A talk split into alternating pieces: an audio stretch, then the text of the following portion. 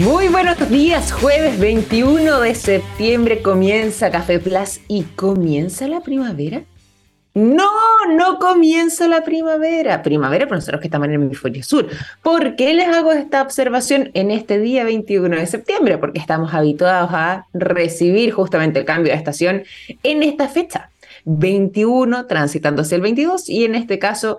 Eh, Este vendría siendo el día en el que ya dejábamos atrás nosotros el invierno y ya nos largábamos directamente con eh, la primavera. Sin embargo, hay noticias, sí, vamos a estar revisando esta información para abrir el programa. Y esa noticia es que se nos atrasa la primavera. Algunos dirán, ¿cómo se va a atrasar si ya hay árboles que prácticamente están florecidos desde hace un mes atrás, ¿cierto? Hemos conversado sobre el cambio climático en otras oportunidades. Bueno, y ese vendría siendo una especie de eh, anuncio, ¿cierto? Bien evidente de lo que está sucediendo en materia de clima y, bueno, lo que tiene que ver también con el calentamiento global. Pero más allá de eso, se atrasa oficialmente la primavera porque este paso nuestro de primavera o equinoccio queda fijado para este sábado veintitrés de septiembre y el momento en el que se va a producir es a las tres de la mañana con cuarenta y nueve minutos, es decir, en plena noche, madrugada quizás ya para algunos, a las tres de la mañana con cuarenta y nueve, entonces es la hora oficial, la hora verdadera, en la que este equinoccio, o paso a la primavera en nuestro caso, se va a estar generando. Así que los que estaban celebrando hoy día y que comienza oficialmente la primavera, otros dirán también oficialmente la temporada de alergias, aunque, como decíamos antes, hace un mes atrás ya veníamos sintiendo quizás... ambos aspectos de manera un poco anticipada, ¿cierto? Pero al menos lo que tiene que ver con eh, el, lo que tiene que ver con la posición del Sol y, particu- y nuestro planeta, por supuesto, y particularmente lo que tiene que ver con la hora exacta del equinoccio se va a estar generando o produciendo oficialmente este veintitrés de septiembre a las tres de la madrugada con cuarenta y nueve minutos. Así que no, no es hoy. No es hoy en los que están con toda esa ilusión, descartado por dos jornadas aproximadamente, porque ya a las tres con cuarenta y nueve, entonces, de este sábado, sí, sábado vamos a estar eh, iniciando oficialmente y verdaderamente lo que es la primavera en el hemisferio sur. Anótenlo desde ya, pero bueno, hay algunos que van a estar diciendo que hoy, si en realidad por una cosa de calendario, sí, tienen razón, por una cosa aquí de...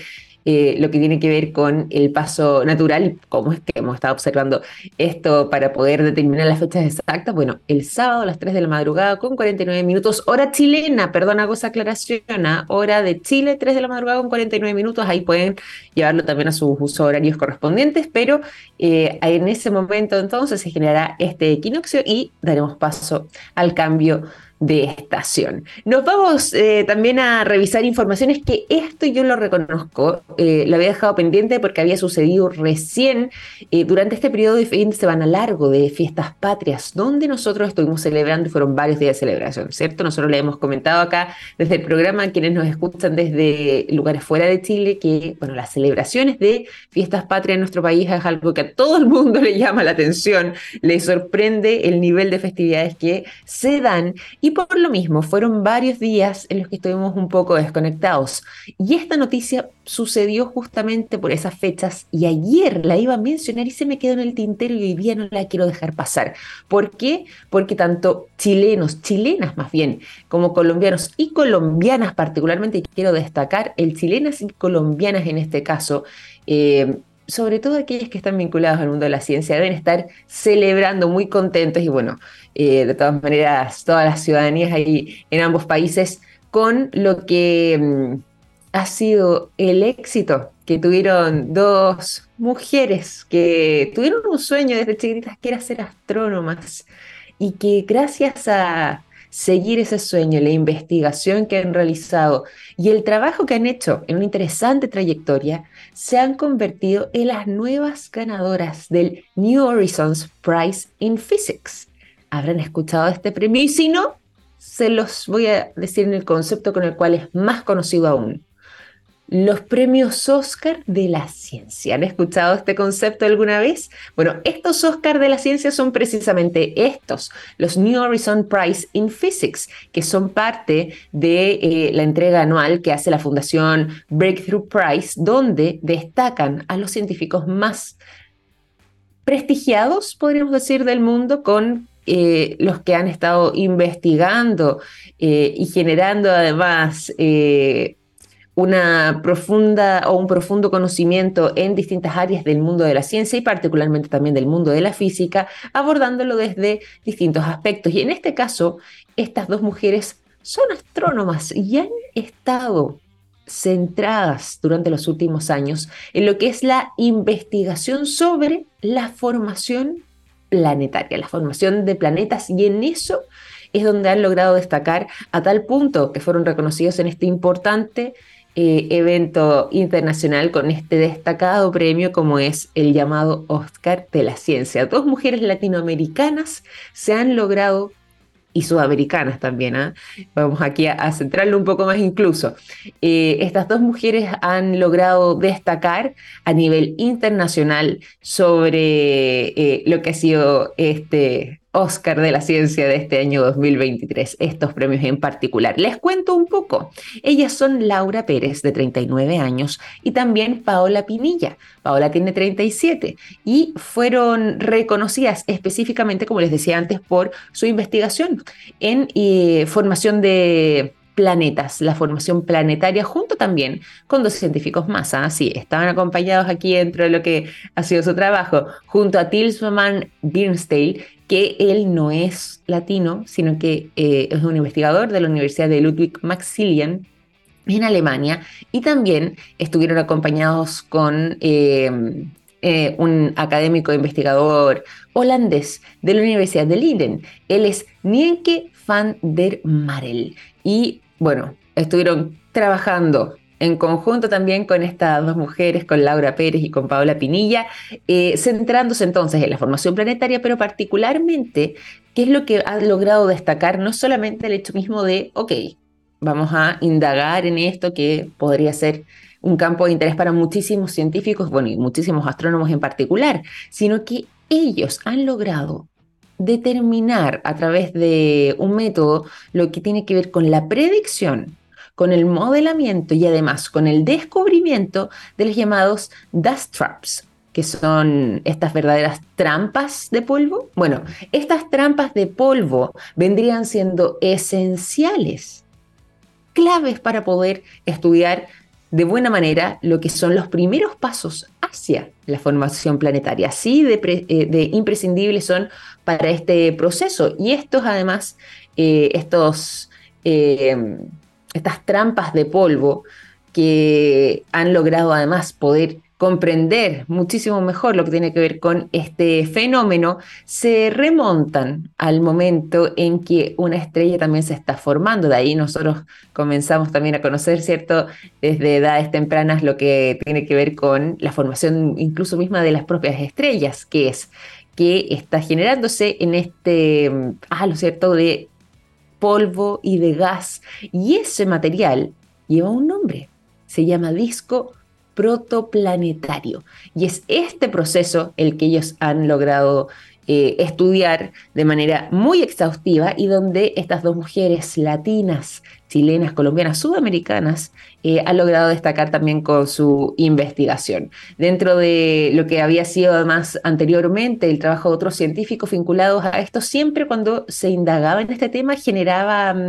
eh, una cierta um, duda, un cierto misterio, uno de los procesos y que tenía que ver con el campo científico de investigación, porque no se lograba todavía eh, determinar cómo era que eh, se iban generando los planetas eh, a raíz de ese polvo, de estas trampas de polvo, por decirlo de alguna manera, y eh, lograron observar también durante el tiempo los investigadores que eh, cuando iba creciendo la estrella literalmente como que se tragaba, por decirlo de alguna manera u otra, eh, todo este material, lo que generaba un deslizamiento radial. Pero estas científicas eh, lograron observar y descubrir, y aquí está también de nuevo gran parte del enorme mérito que tienen ellas dos, lograron descubrir lo que es la existencia de estas trampas de polvo, que eh, son estas regiones, ¿cierto?, que se ubican dentro de este disco protopla- eh, pl- protoplanetario, digo, donde las partículas ya se van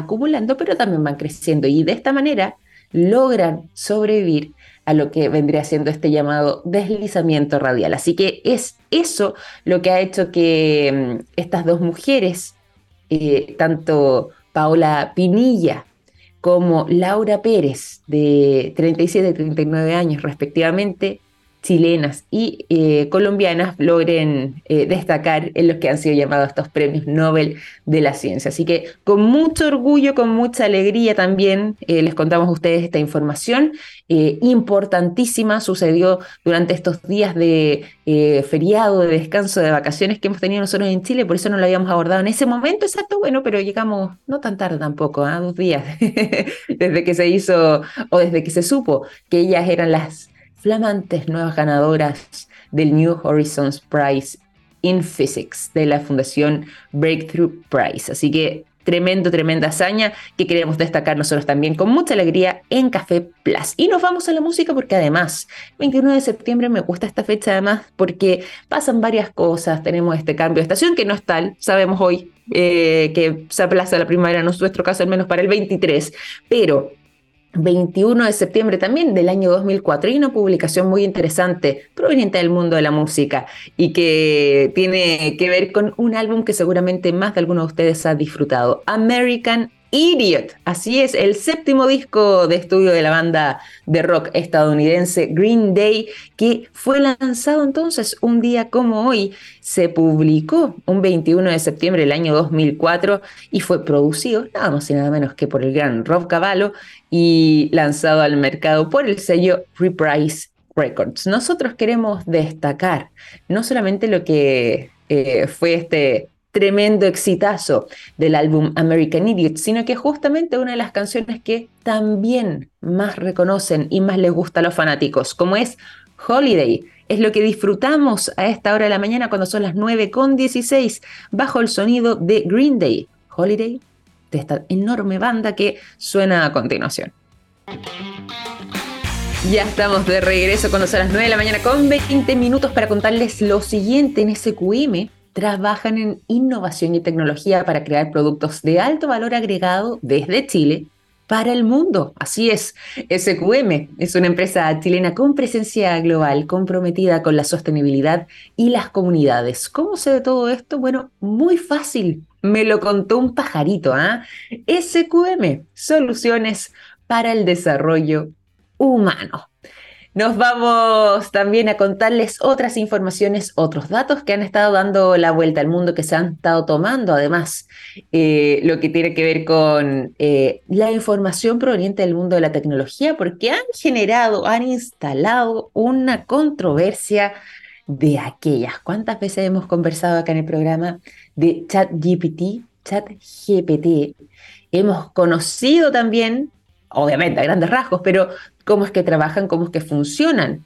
Y eh, hay algo que, con lo que ellos son muy transparentes, que eh, hay que reconocerlo desde el principio, sobre todo cuando se abrió esto a el uso de prácticamente todo el mundo. Uno más o menos sabía que, bueno, claro, hay cierta información que está hasta cierto periodo, cierto, ojalá no indagar más allá de eh, septiembre del año dos mil veintiuno, porque hay datos donde todavía están atrasados, que no se ha actualizado, y hasta ahí llegan con eh, los datos que ellos manejaban. Y, y acá está el otro punto, que es que eh, de alguna forma u otra eh, no hay que poner información o preguntas tan personales, porque se sabe que eh, lo que uno busca o lo que uno intenta Eh, subir para consultar, para eh, generar, no sé, por ejemplo, un resumen, para eh, pedirle que ChatGPT, ChatGPT eh, elabore, no sé, por ejemplo, un esquema, una planificación, un programa, en fin, no puede ser información tan, tan personal, porque esto lo va a revisar eh, eventualmente algún grupo de expertos que trabaje eh, en la compañía, en OpenAI, para, como ellos han dicho, perfeccionar su modelo, ¿cierto? Perfeccionar este sistema con el cual hoy por hoy funcionan, dentro de lo que es esta especie de prototipo de ChatGPT, esperando perfeccionarlo y que después esté, literalmente, como decimos también acá en Chile, tiki-taka, es decir, funcione de manera impecable. Bueno, ¿qué es lo que ha estado sucediendo justamente con esta... con esta letra chica, podríamos decir, aunque no tan chica porque lo sabíamos, pero igual, eh, con este... Mmm, Eh, aspecto al menos? Bueno, fíjense que nada más y nada menos que escritores de la talla de George R. R. Martin. ¿Saben ustedes quién es? Yo me imagino que los fanáticos lo reconocieron inmediatamente cuando dije ese nombre, pero eh, para quienes no estén eh, tan adentrados en este mundo, es el escritor o uno de los escritores de eh, Game of Thrones, nada más y nada menos que el gran George R. R. Martin. Bueno, él, junto a otro tremendo, John Grisham, y junto a Elin Hilderbrand, denunciaron a OpenAI, la creadora además de este ya emblemático chatbot, porque más allá de que a algunos les guste cómo funciona o no, pese a que prefieran algunos otros eh, sistemas parecidos, este es por lejos el más popular, el que más se conoce y el que rápidamente la gente, cuando le preguntan por un chatbot con inteligencia artificial, menciona el inteligencia artificial generativa, es el que rápidamente pueden reconocer. Bueno, en el caso de estos tres grandes escritores, denunciaron a ChatGPT, a ChatGPT por violar sus derechos de autor y además por generar, y acá esto se pone más picante, un robo sistemático a escala masiva de lo que son sus obras.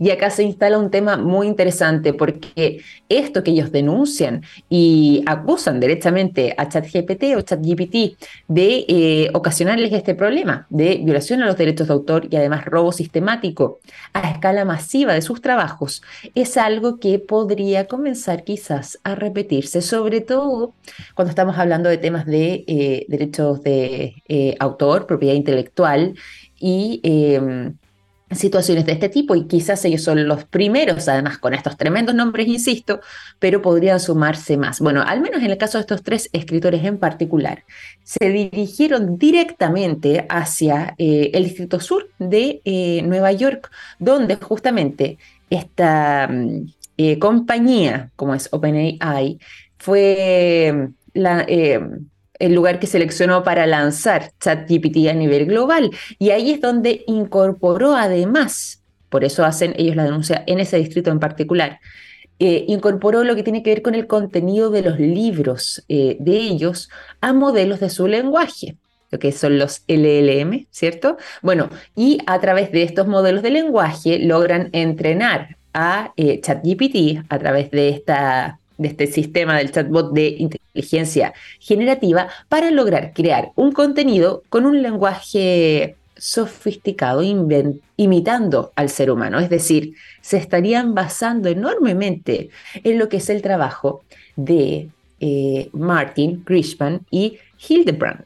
Y esto es lo que ellos han estado denunciando con muchísima fuerza y ha adquirido una relevancia enorme en Estados Unidos dentro de lo que es... Eh, la controversia que se genera frente a ChatGPT o ChatGPT con este tipo de temáticas. Así que eh, ha estado escalando. Esta denuncia fue recién, recientemente, eh, fue recientemente eh, anunciado, y eso eh, está generando recién este revuelo, pero que ha tenido una enorme repercusión, donde eh, no se descarta que sean otros también los que se vayan sumando y le den aún más peso a esta denuncia. Ayer eh, conocimos ya de manera global lo que tenía que ver con esta información, pero la acción eh, legal, lo que tiene que ver con la denuncia en sí, fue presentada durante la jornada del día martes, y ya eh, se sabe además a, eh, que uno de los aspectos que más disgustó también a estos escritores tiene que ver con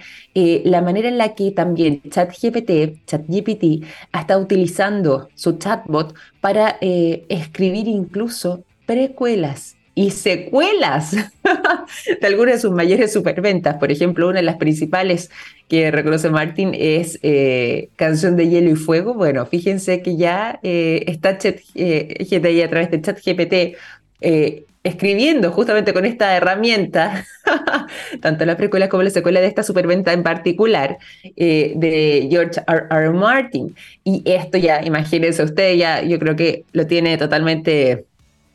eh, indignados frente a toda esta situación, porque justamente esta serie de novelas de fantasía que además fue adaptada y donde conocemos nosotros eh, la emblemática serie Game of Thrones de H B O, eh, recoge, ¿cierto?, y se fundamenta esencialmente en estas historias. Bueno, esta eh, controversia, como les decía, ya está escalando. Vamos a ver si es que hay más escritores que se siguen sumando a todo esto, porque como les insisto, si bien eh, de manera actual no se conocen eh, nuevos escritores, por ejemplo, que quieran sumarse a esta acción en particular, no se descarta de que puedan adscribir más, porque no cuentan con una autorización expresa de su parte para que OpenAI, a través de este chatbot como es ChatGPT o ChatGPT, eh, puedan eh, utilizar lo que son estos textos, por ejemplo, eh, y por esta razón estarían violando esta, estas obras a través de lo que es el derecho de autor. Se estaría generando esta vulneración porque son obras que claramente están protegidas, Eh, en estos casos, están protegidas con el derecho de autor, y en sus L L M, como les mencionábamos antes, de ChatGPT, lo que son estos modelos de lenguaje que, con los que es entrenado ChatGPT a través de la inteligencia artificial generativa, es donde se estaría generando o se estaría, eh, o estaría ocurriendo esta vulneración al no contar con una autorización expresa de parte de estos autores. Así que por lo mismo, dentro de esta denuncia, además, también se solicita un monto específico por daños y perjuicios que alcanzan los ciento cincuenta mil dólares por obra, según indica la denuncia de eh, George R. R. Martin, John Grisham y Elin Hilderbrand. Ahora, para agregarle solamente un pelito más a esta sopa, les quiero contar que, si bien desde el lado de los escritores, de los autores, de quienes están más vinculados al mundo de la literatura, eh, de la ciencia ficción, eh, de la escritura, si bien ellos han avanzado en este tipo de denuncias y, como les decía, no se descarta que sean más los que se sumen, al menos desde la vereda artística no son los primeros.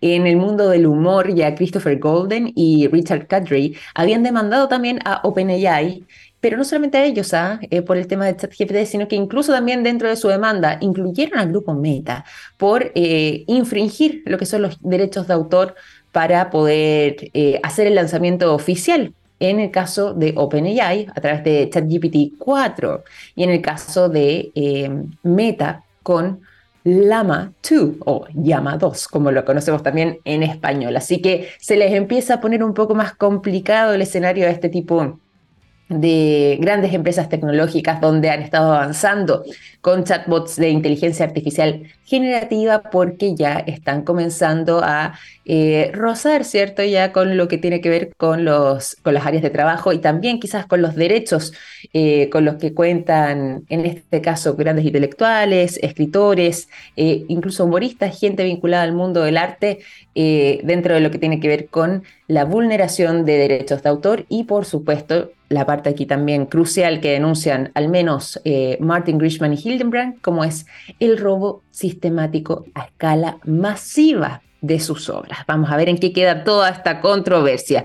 nueve con treinta y un minutos, seguimos acá en el programa y nos vamos a un temazo. Hoy, veintiuno de septiembre, fecha, como les decía, que me gusta mucho. También sucedieron más cosas. ¿Por qué? Nos vamos a remontar al año mil novecientos setenta y dos. Estamos celebrando en esta jornada el cumpleaños de un tremendísimo artista. El gran Liam Gallagher nace en Burnett, Gran Manchester, Reino Unido, un día como hoy. Este destacadísimo cantante, artista, compositor inglés, que además ha sido el vocalista eh, detrás del sonido de Oasis y también de la banda Breakthrough. Hoy lo recordamos, hoy celebramos eh, el día de su cumpleaños en este veintiuno de septiembre, y por lo mismo los dejamos a continuación con también una de sus canciones más reconocidas.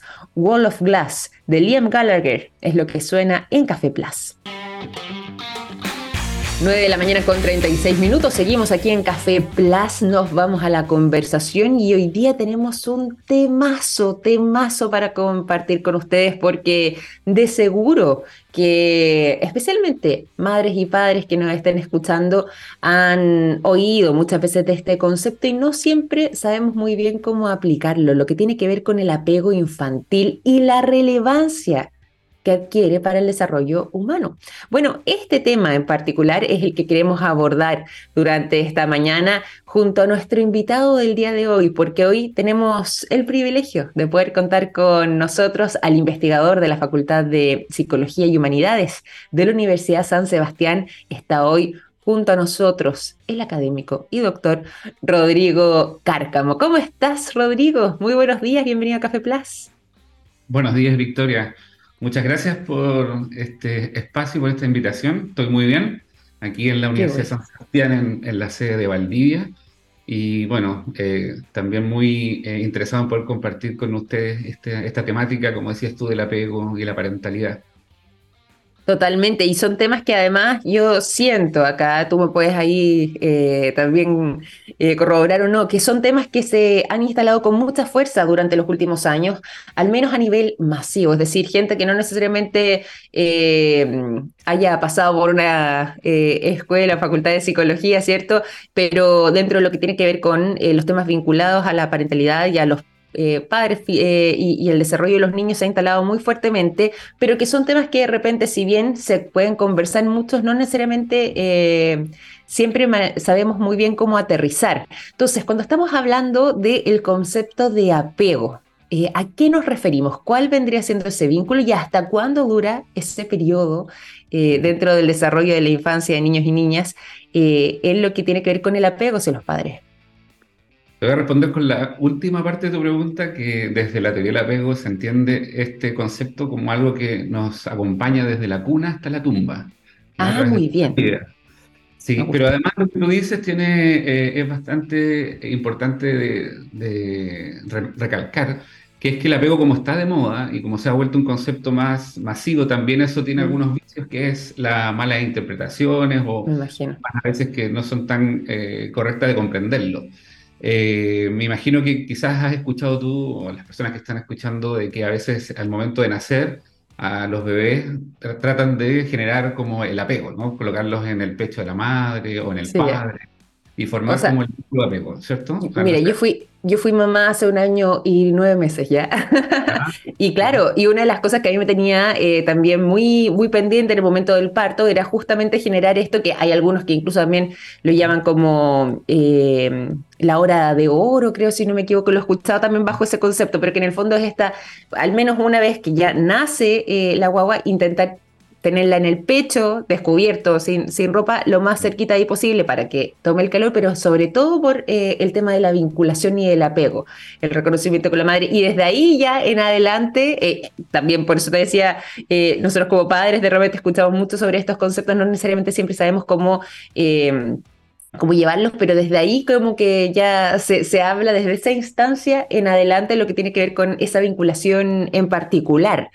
¿Caería dentro, por ejemplo, como mencionabas tú, eh, este momento tan, tan especial como es eh, el nacimiento y, por supuesto, eh, esa vinculación que se genera ahí en el contacto físico también, eh, está dentro de lo que, dentro de lo que es la teoría del apego? Bueno, definitivamente no.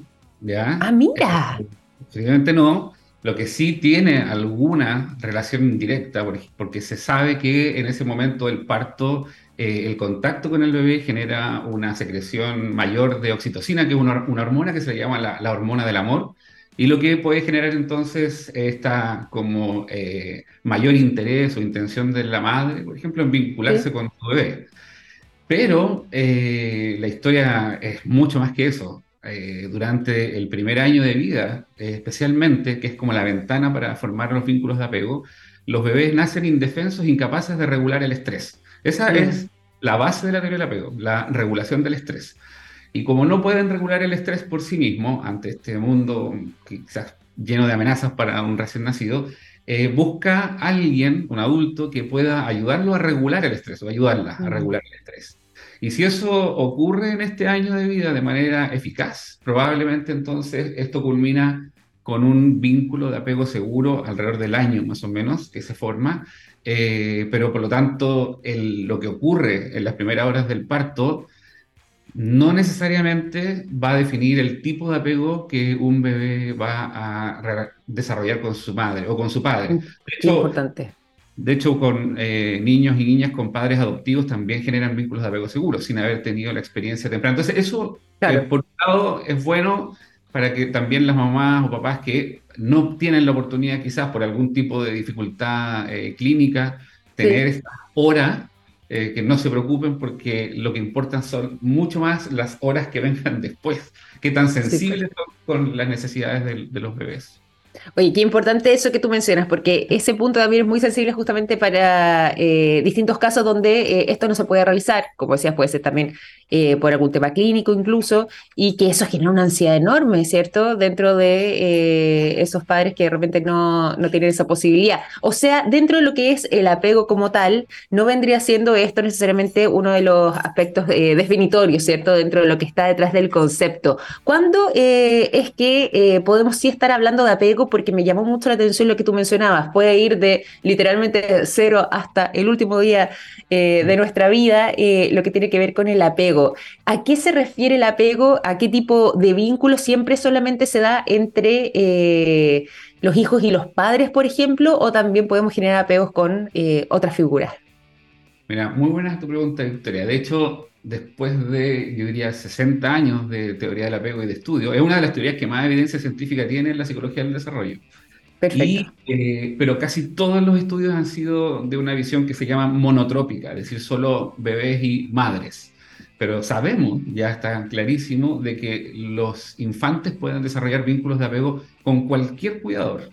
Cualquier persona, incluso en algunos países los hermanos mayores pueden tener un rol importante para formar un vínculo de apego, pero con cualquier persona que está eh, dedicada al cuidado de un bebé. Entonces puede ser el padre, puede ser la abuela, eh, incluso a educadoras de párvulo en los niveles a las cunas se pueden transformar también mm. en una figura de apego.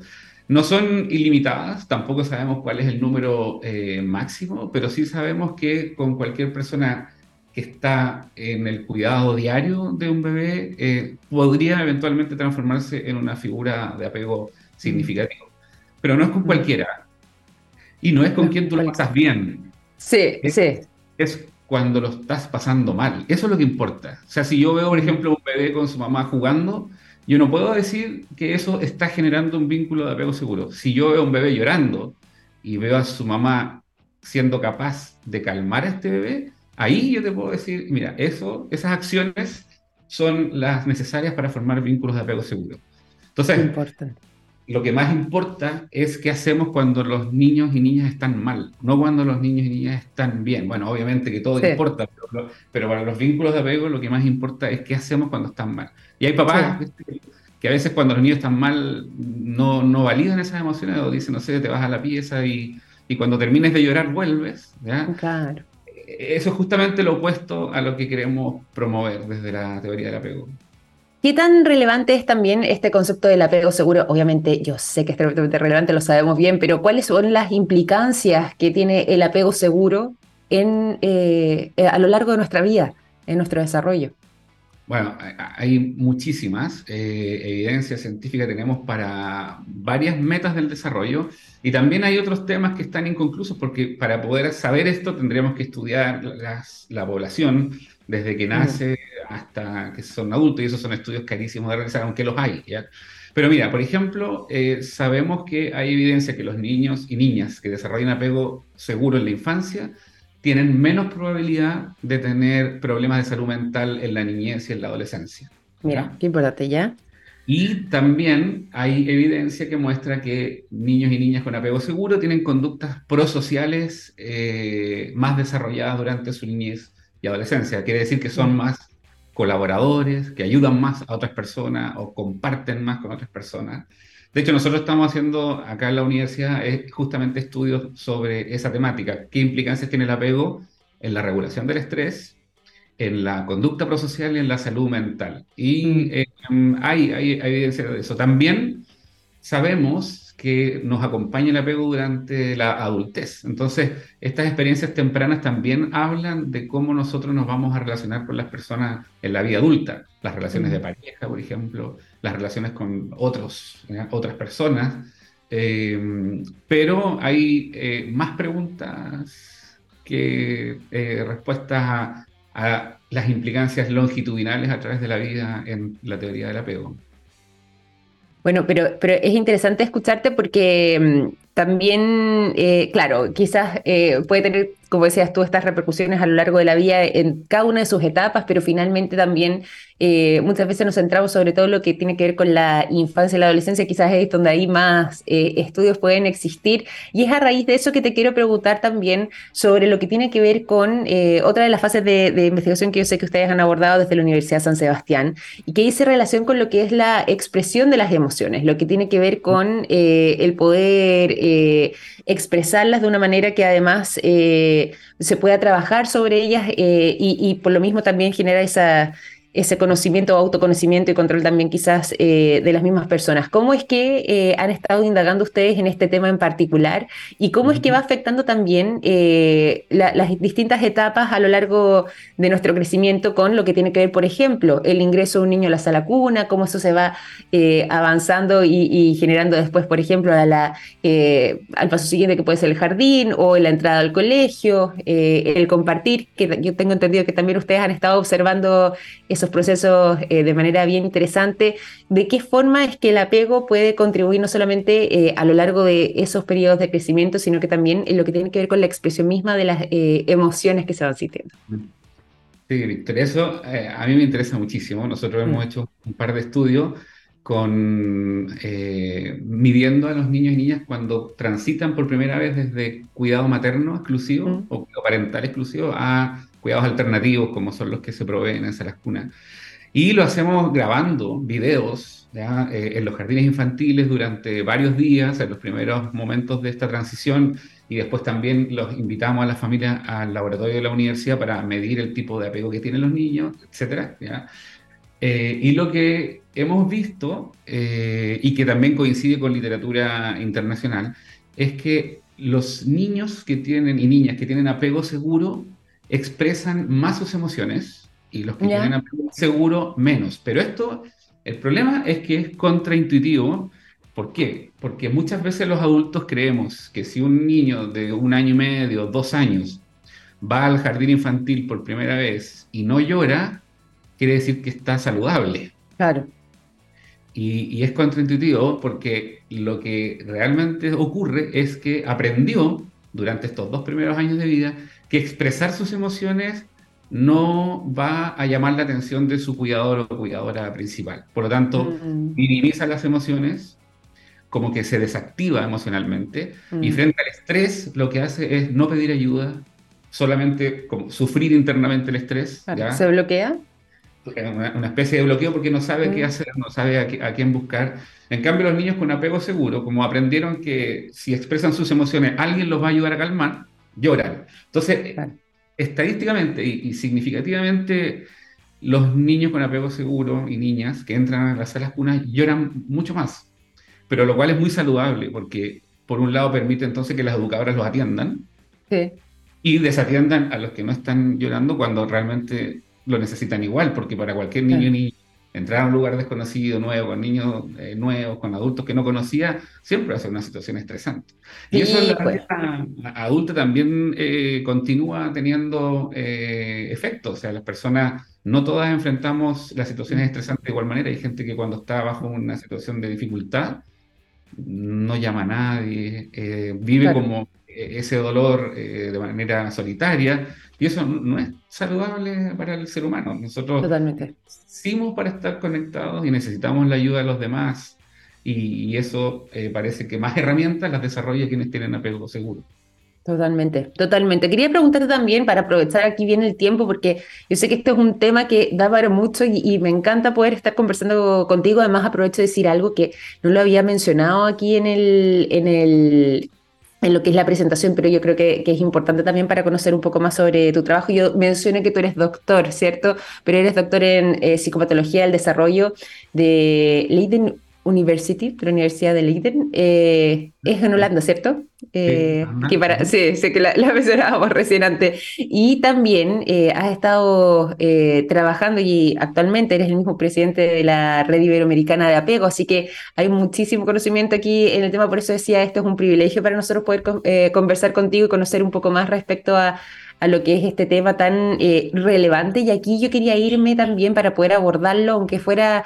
Eh, quizás me gustaría profundizarlo más en, en otro capítulo, a ver si nos puedes acompañar, pero conocer un poco más también lo que tiene que ver con, eh, con las figuras eh, de apego principal, eh, que muchas veces uno tiende a llevarlo eh, a la madre cuando piensa en esa figura de apego principal, y la relevancia que adquiere también la figura paterna dentro de al menos estos primeros años de infancia y después posteriormente lo que puede ser eh, sus repercusiones en el resto del desarrollo. Pero eh, cuando estamos hablando de apegos seguros, ¿qué tan relevante tienden a ser eh, a estas dos figuras y cuánto también eh, se puede, no sé si eh, a ver, no sé si es que el concepto es eh, eh, para, o, o qué tan relevante es el equilibrio ahí sí quizás entre eh, tanto la figura paterna como la materna cuando estamos hablando del apego seguro para un niño?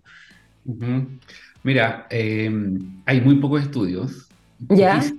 Hace muy poco salió un metaanálisis, unos meses atrás, de los estudios de apego con papá y mamá para evaluar algunos eh, efectos en el desarrollo, y había nueve estudios, ¿ya? Eh, poquito, muy poco. poco. Y nosotros, de hecho, estamos ahora eh, a través de un proyecto Fondesit eh, eh, trabajando sobre un proyecto que mide justamente apego con papá y mamá, ¿ya? ¿Ya? Los resultados no los tenemos todavía, pero lo que sí sabemos a partir de la literatura previa, eh, de algunos pocos estudios, es que esto es una... Es, un, es una situación compleja de resolver, pero por ejemplo, mm. si, si pensamos en los problemas de ansiedad, miedos, fobia, depresión, por ejemplo, en los, en los niños, parece que, o la evidencia muestra, que lo que protege es tener apego seguro con papá y mamá, mm. ¿entiendes? O sea, basta tener un apego inseguro en esta eh, triada para sí. que aumente la probabilidad de tener síntomas, síntomas clínicos, digo, de enfermedades o, o, o trastornos que son los llamados internalizantes, ¿no? Que tienen más que ver con la, con la ansiedad, eh, la depresión, la fobia, etcétera. Pero eso no es igual para el caso de otros trastornos más de la conducta o hiperactividad o agresividad. Ahí pareciera que no importa tanto si es seguro o inseguro el apego, lo que mm. importa es que no exista ningún apego que se llama desorganizado con ninguno de los yeah. padres. Entonces, lo que te quiero decir es que la, la historia es un poco compleja, como que depende para qué. Y depende también qué.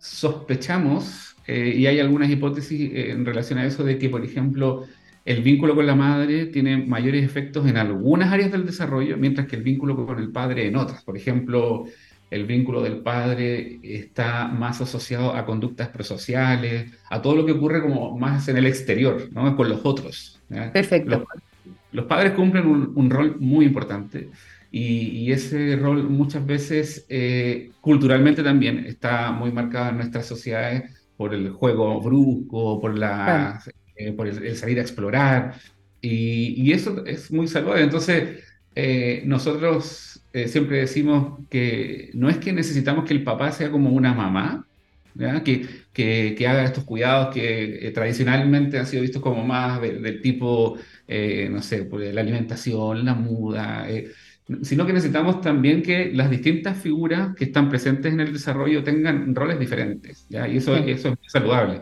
Ahora, aquí obviamente que eh, intentamos no poner ningún tipo de sesgo en las composiciones familiares. Hay, hay, hay niños y niñas que crecen eh, en familias monoparentales, solo con la sí. mamá, por ejemplo, sí. solo con el papá. Y eso no, no necesariamente hipoteca el, el desarrollo saludable, sino que estamos hablando un poco de lo que la estadística y la investigación ha podido dar cuenta al día de hoy.